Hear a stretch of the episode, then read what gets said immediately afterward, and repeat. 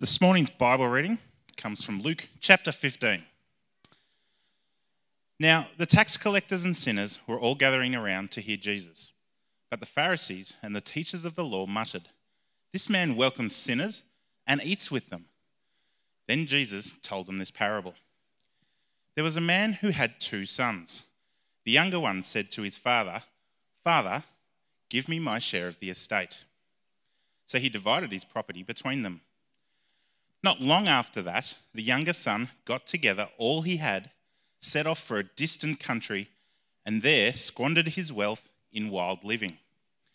After he had spent everything, there was a severe famine in that whole country, and he began to be in need.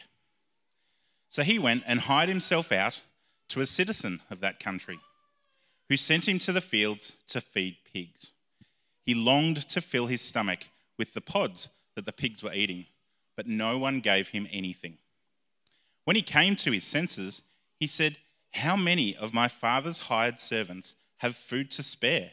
And here I am, starving to death.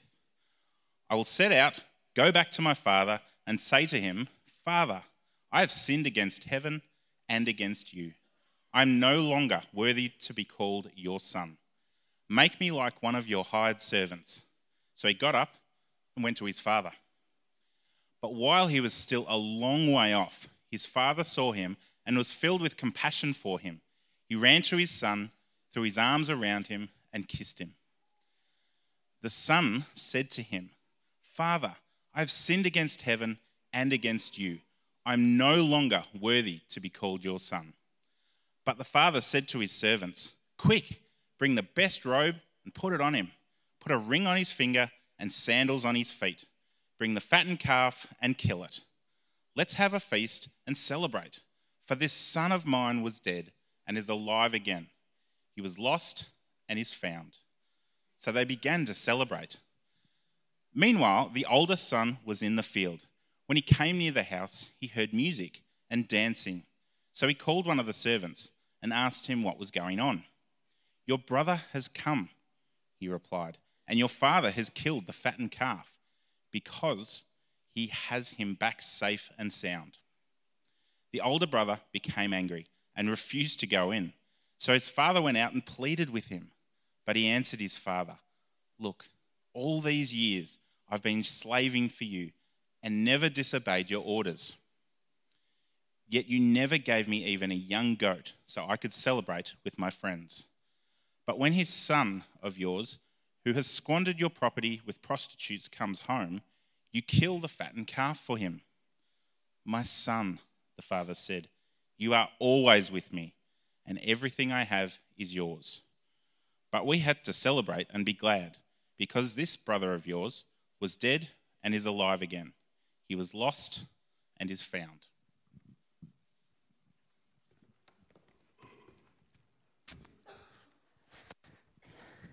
When I was young, I had a certain image of what heaven would be like. I grew up in a Christian family. I don't know whether I got this image from a, a, children's Bible or something like that, but it was basically a path, a road paved with gold. And on each side of this road, there were gold houses and gold buildings, and everything was bright and shiny and clean and sparse and sparkly. There were no people in my image, and there was no like trees or nature or anything. It was just all gold, all clean, all sparkly.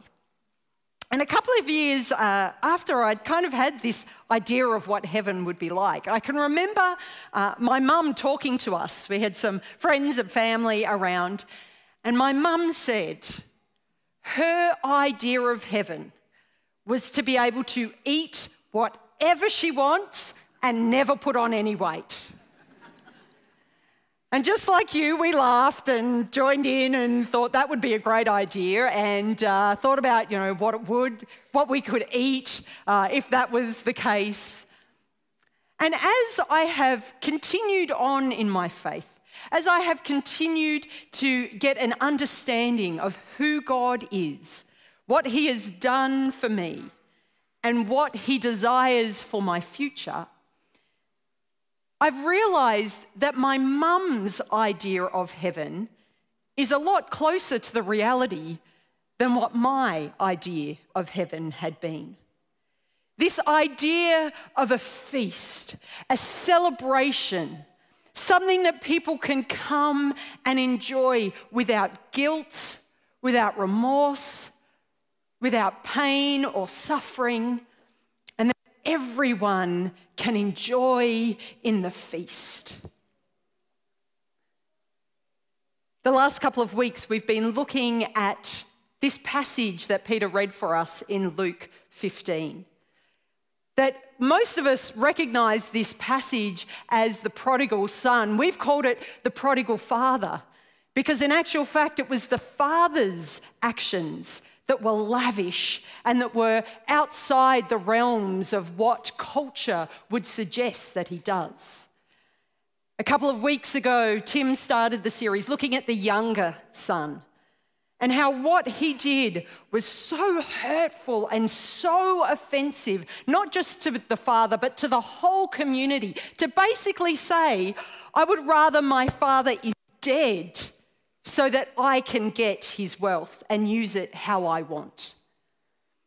The next week, we looked at the older son and how, even though he stayed at home and he did everything that kind of culture told him that he should do, he was obedient to everything in serving his father, he also missed the. And in the end, really just wanted his father dead as well so that he could have the property and do what he wanted with the inheritance. And so today we're going to look at the father's response that in response to actually both the sons, the father holds a feast. Now, uh, I don't have time to go into everything about the two, the two sons, so can I encourage you? Incredible sermons preached by Tim. Go back onto YouTube and look at those sermons. But today, as we look at the feast that the father put on for the sons, and he did put it on actually for both sons. Initially, for the, the first son, the younger one who had left home and had come back, they were celebrating and rejoicing that he was back home. But also for the older son, because in the time that Jesus was telling this story, it was actually uh, how they did dealt with feasts in this culture was that a feast that the father put on, the older son put on as well. And so, if a father was to put on this feast, the older son, as Tim mentioned last week, would be co host with the father. That whatever the father was doing, the older son would do as well. This was giving the older son a position, a place of honor, a place of authority within this feast that he was so loved, and in his position, he was the co host with the Father. That's how close they were, that's how connected they were. And so, this feast that the Father puts on to celebrate and to put people in their rightful positions of co hosts in celebrating, not just with a few people, but with everyone. In the passage, we heard he, they kill a fattened calf, not, not a goat or a lamb. This is a decent sized meat. This is so big that the whole community would have come to celebrate. Everyone was welcome. It was a big celebration, a big feast, and everyone was welcome to it. This idea of celebrating this idea that we get of the Father representing God the Father, representing the character of God, putting on a feast of celebration. We see it actually in the whole chapter of Luke 15. We just kind of mention the start and then jump to the third story in this chapter, which was of the lost son. But there were two other lost stories before we get to this one. The first one was of a woman who had 10 coins. She lost one and she scoured her whole home to be able to find it. And when she found that lost coin, what did she do? but invite her friends and neighbors to celebrate. And then there was the shepherd who had a hundred sheep. He lost one and he went out to find it. When he found the lost sheep, he brought it back in. And what did he do? He brought friends and neighbors around to celebrate. And then we have the father who, when his son was lost and had come back and was found, he put on such a huge feast that they had to have music playing in the house to let everyone that was around know that the feast was ready. It was time to come. The meat had been cooked and prepared. It was time to celebrate. And this is the character of our God. A God who loves those who are lost, that when they come into close contact with Him, he celebrates, he rejoices, and he invites everyone along to celebrate as well. Sorry about that. And I've just ruined my mic now. Sorry, Dan. In actual fact, when Tim Keller is talking about this passage, I'm going to have to grab the mic because I've really stuffed up my mic. Sorry, Dan. I'll grab my water too.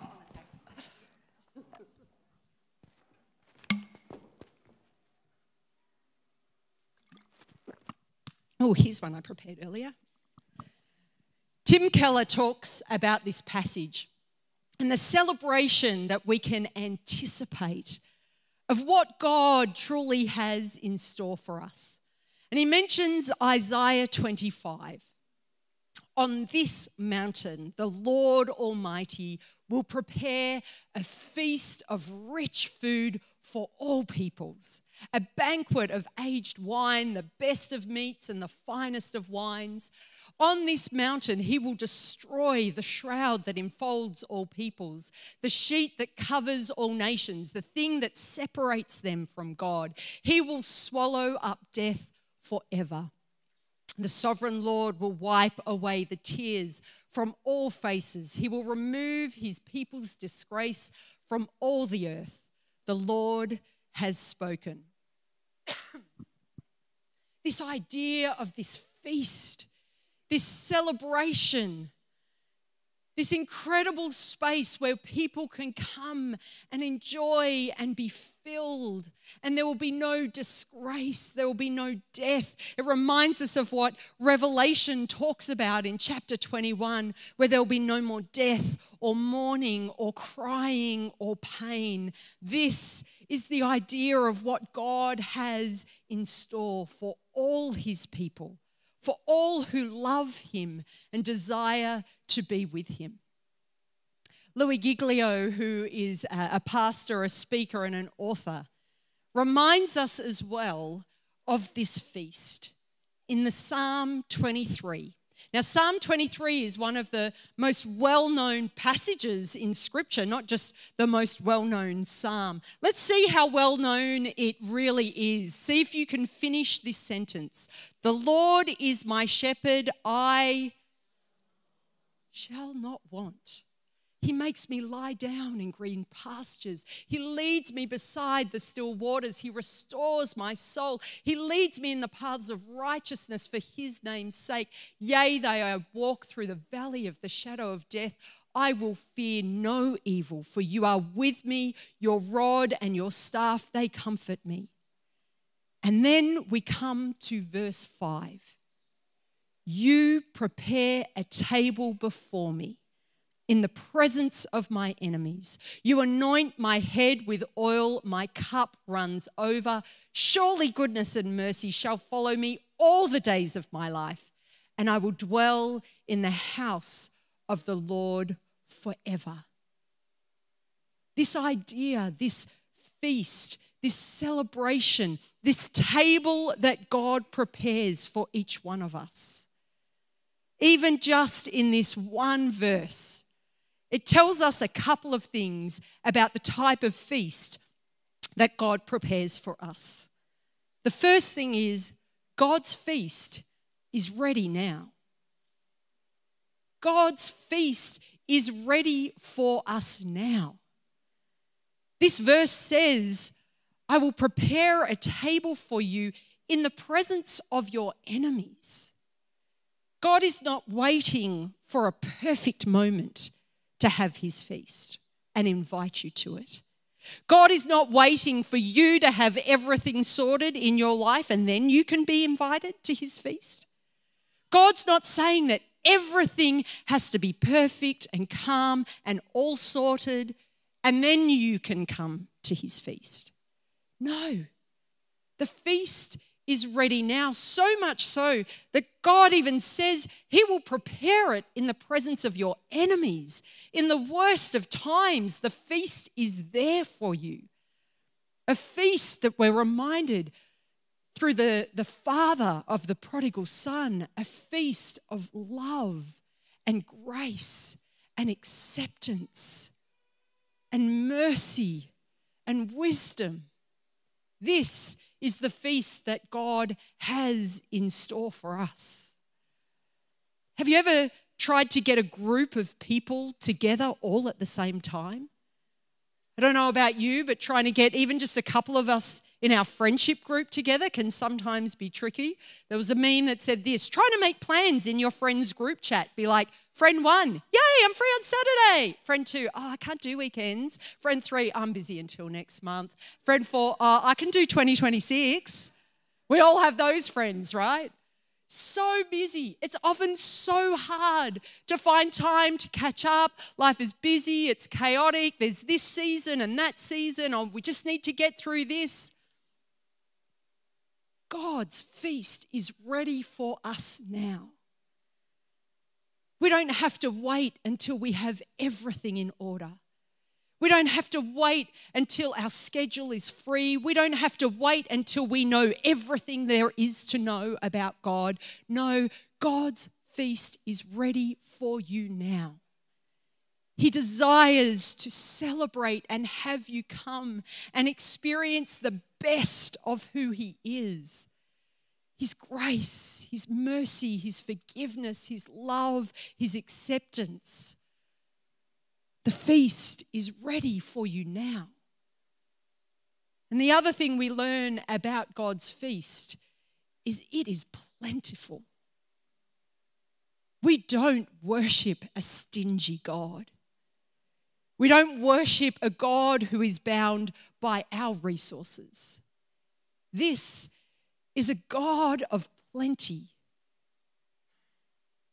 He's killed the fattened calf for all of us to enjoy. Keep in mind the God that we worship is the same God that in the desert, in the driest of places, when there was a nation of thousands of people who were thirsty and dehydrated, it was our God who was able to pour water out of a rock in the driest of places with the thirstiest of people and every single one of them was able to drink from the water. Not just all the thousands of people, but all their livestock as well. It didn't say, oh, just the people who got in first got water. Just the people who could recite the Ten Commandments got the water. No, everyone accessed the water. Everyone had their thirst quenched. This is a God who, through Jesus Christ, took five loaves and two fish and divided it and distributed it to thousands of people who had come. Not just until, like, to tide them over until they got home, but no, until they had their fill. And even still beyond that, there were 12 baskets left over. This is not a stingy God. This is not a God who holds back his resources until he waits until we've said the right thing or done the right thing or been the right person or had the right kind of success. This is a God who has a feast available for everyone. And the feast is ready now. And the feast is plentiful. In 2 Corinthians 9, it says, And God is able to bless you abundantly, so that in all things, at all times, having all that you need, you will abound in every good work. The table is set, the feast is ready. But so often we don't come and sit down. So often it's our choice not to sit and engage with the one who has created the feast, to come to the table and enjoy all that God has in store for us. Now, there are some people who don't know about the feast. There are some people who don't understand or know about the grace and the mercy and the love of God. And that is why, as a church, we are so committed to programs like Alpha that helps people to understand the feast that God has on offer for them. That it's not just for us, it's not just those that are in this building that the feast is for. It's not just those who are watching online, but no, it is God's feast for everyone, and everyone is invited. And it is a call on every person's heart that all our friends and neighbors be told about the incredible feast that God has for them. But then there are even people like you and I who hesitate to come to the table. And there are a whole heap of different reasons why that may be.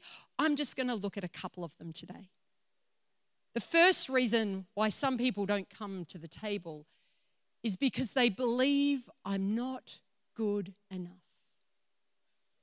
They may come to the table, they may see the feast, they may be able to recognize all that God is, how much He loves them and cares for them, that He has enough grace and mercy for them, but they still sit and they think, well, I'm not good enough to sit at that seat. Who am I? I know what I've done. I know what I think. I know what I say. I know what, how I treat people. I am not good enough to sit at this table. I am not good enough to be able to enjoy the feast that God has for me. This passage in Luke 15, it starts off talking about the type of people that Jesus invites to the feast. Now, the tax collectors and sinners were all gathered around to hear Jesus. The feast is set up for people who are not good enough. The feast is there and ready for everyone.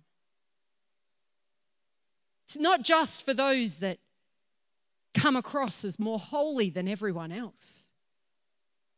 The feast is there for everyone. And if we don't think we're good enough, then we're right, we're not. No one is good enough. We can only access the table and the feast through Jesus Christ. It's a bit like think of a really amazing celebration that's been put on. Maybe like the coronation of the king or a special meal or gala, something really elaborate. And all the invitations go out. And who do they go out to? They go out to the special people, those that are chosen, those who have done something significant. They may have received certain awards or accolades within our, our culture. It might be someone who has done incredible things in science or medicine. It might be someone who is really successful and, and famous in business. It might be movie stars or, or musicians, people who are known, those in the political world that have power, right? The invitations are sent to them. But on every invitation, there is a plus one. They are allowed to bring someone with them that they choose. Usually it's a family member or a friend, a partner. What has the plus one done? Who knows? They didn't get the invitation.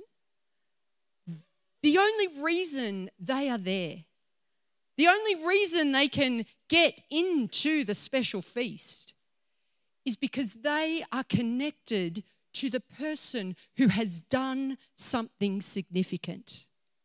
They are just the plus one. You and I are Jesus Christ's plus one. We haven't done anything worth note of note.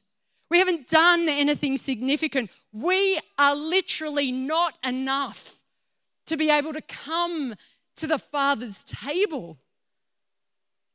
But He doesn't ask us to be. Because Jesus Christ did everything on our behalf. He was the one who lived a perfect life. He was the one who died on the cross and suffered the punishment for us. He took it all on himself so that you and I can come to the table and enjoy the feast that the Father has put on, not because we are enough, but because Jesus Christ is enough and he invites us as his plus one to the table. Galatians 3 says, So in Christ Jesus, you are all children of God through faith. For all of you who are baptized into Christ have clothed yourselves with Christ. There is neither Jew nor Gentile, neither slave nor free, nor is there male and female. All of us are equal, for you are all one in Christ Jesus. If you belong to Christ, then you are Abraham's seed and heirs according to the promise. The table is ready, the feast is plentiful, and we don't have to be enough to get an invitation. It's an open invitation that we have through Jesus Christ. The second reason why often we hesitate to come to the table. I don't know if you've ever done this before, but you've come to like a restaurant and you sit down at the table and you have a quick chat and then you look at the menu and then you order from the waiter, thanks so much. And then you sit back and as you're waiting for your food to come, start looking around at what other people have got on their tables. You're like, ooh, ooh, that looked good. Mm, maybe I should have ordered that one. And oh, What's that on that day? Is there a specials board? Is there a special menu that I didn't read from? Like, that looks really good. And what are you ordering? And maybe I should have that. We get into the habit of, I want what they've got, right? We're not satisfied with what is at our table. We want to see what's on everyone else's table. And this is where this is where the evil one, he's called the, the ruler of the world, comes in so well to tell us, to distract us, to divert our eyes from the feast that God has in store for us, and to highlight the things in the world. Oh, that looks good. If you really want to be successful, maybe be more like them. Oh, that's more like you. You resonate more with that. How about you try that? Go over there instead. And so easily we are distracted from the incredible feast that God has for us with everything else that is around us. And we want what they've got. And we want to be successful how the world tells us to be successful. We want to be rich with how the world tells us to be rich. And we lose sight and we move away from the feast that God has for us, which is the best that we could ever imagine and better than anything this world can offer us. In 1 John 2, it says this Do not love the world or anything in the world. If anyone loves the world, love for the Father is not in them. For everything in the world, the lust of the flesh, the lust of the eyes, and the pride of life comes not from the Father, but from the world. The world and its desires pass away, but whoever does the will of God lives forever. How easy is it for us to get distracted? For us to turn our eyes to the feast that the world offers us and lose sight of the best that God has in store for us a love, a mercy, a forgiveness, an acceptance. To be His children is the best place that we can be. And the final reason that we often don't sit and fully engage with the feast of the Father, we're just too busy, right? I mean, there's so much to do. Life is chaotic. I'm too busy. I've got so much to do. And it's not just for my benefit, but it's for everyone else who I'm around and I've got stuff to do. And so, while I know the feast is here, right, and I really appreciate God for everything you've done for me, and I'll just sit for a minute, right, because I'm pretty busy. I've got a lot on, pretty important person, lots to do. I'll have a little, actually, do you have takeaway containers? Can I get this to take away? Because that'd be like that'd be heaps easier for me. If I could just take this with me and then I could go and do everything that I need to do over here, that would just help my schedule a whole lot more.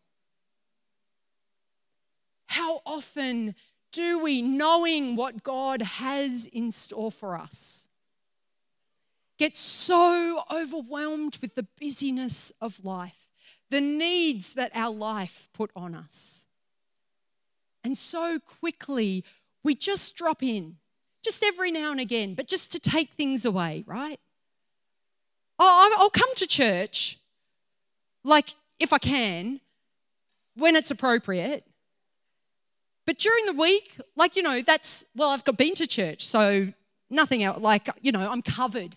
We're covered for the week, right? So now we can go and do everything that we want to do because we're covered. But the feast is ready for us every moment of every day. And can I tell you, it's not often when I'm sitting in a, in a seat at church where I need God more. It's when I'm out doing life and things are difficult and I'm losing my temper and things are busy and I'm stressed. Wow. Surely those are the times when I need to come and be reminded of the feast that God has for me. That to be too busy to stop and bring God's feast into our lives. We're not getting all that God has in store for us. Our God loves us so much that He has a feast in store for us. It's not a feast that we have to wait for in the next life. It's not just a feast that we have to wait for until the second coming. It's not a feast that we have to do anything for. The feast is ready for you now. God desires to offer you His love and grace and acceptance, His peace and patience and goodness. It's on offer for all of us now. And He has so much that it is enough for everyone. So let us not think that we are not enough to access it because Jesus Christ has already got the invitation, He's already paid the price so that we can access the feast. And let us not be distracted by the things of this world that think that they are better than what we have in the feast of God. And let us not be too busy to stop daily, to take the time to be reminded and to enjoy the feast our Father has for us. Will you join with me as I pray? Heavenly Father, thank you so much for the feast that you have for us. Thank you, Lord, that even though we do not deserve it, even though that we don't do the right things, we're not the right people, you still love us. And you still invite us to your table. Remind us, Lord, of all that you have in store for us. Holy Spirit, meet us exactly where we are at with the needs that we have right now. Fill us with the character of God to remind us that you have enough love for us. You have enough patience for us, enough peace and acceptance and mercy for us. And that when things are challenging, when life is busy, when we are grieving and we are hurting because of the ways of this world, there is always a seat for us at your table. And we thank you, Lord. We are humbled that you would invite us in. And we thank you and praise you for all that you have given to us.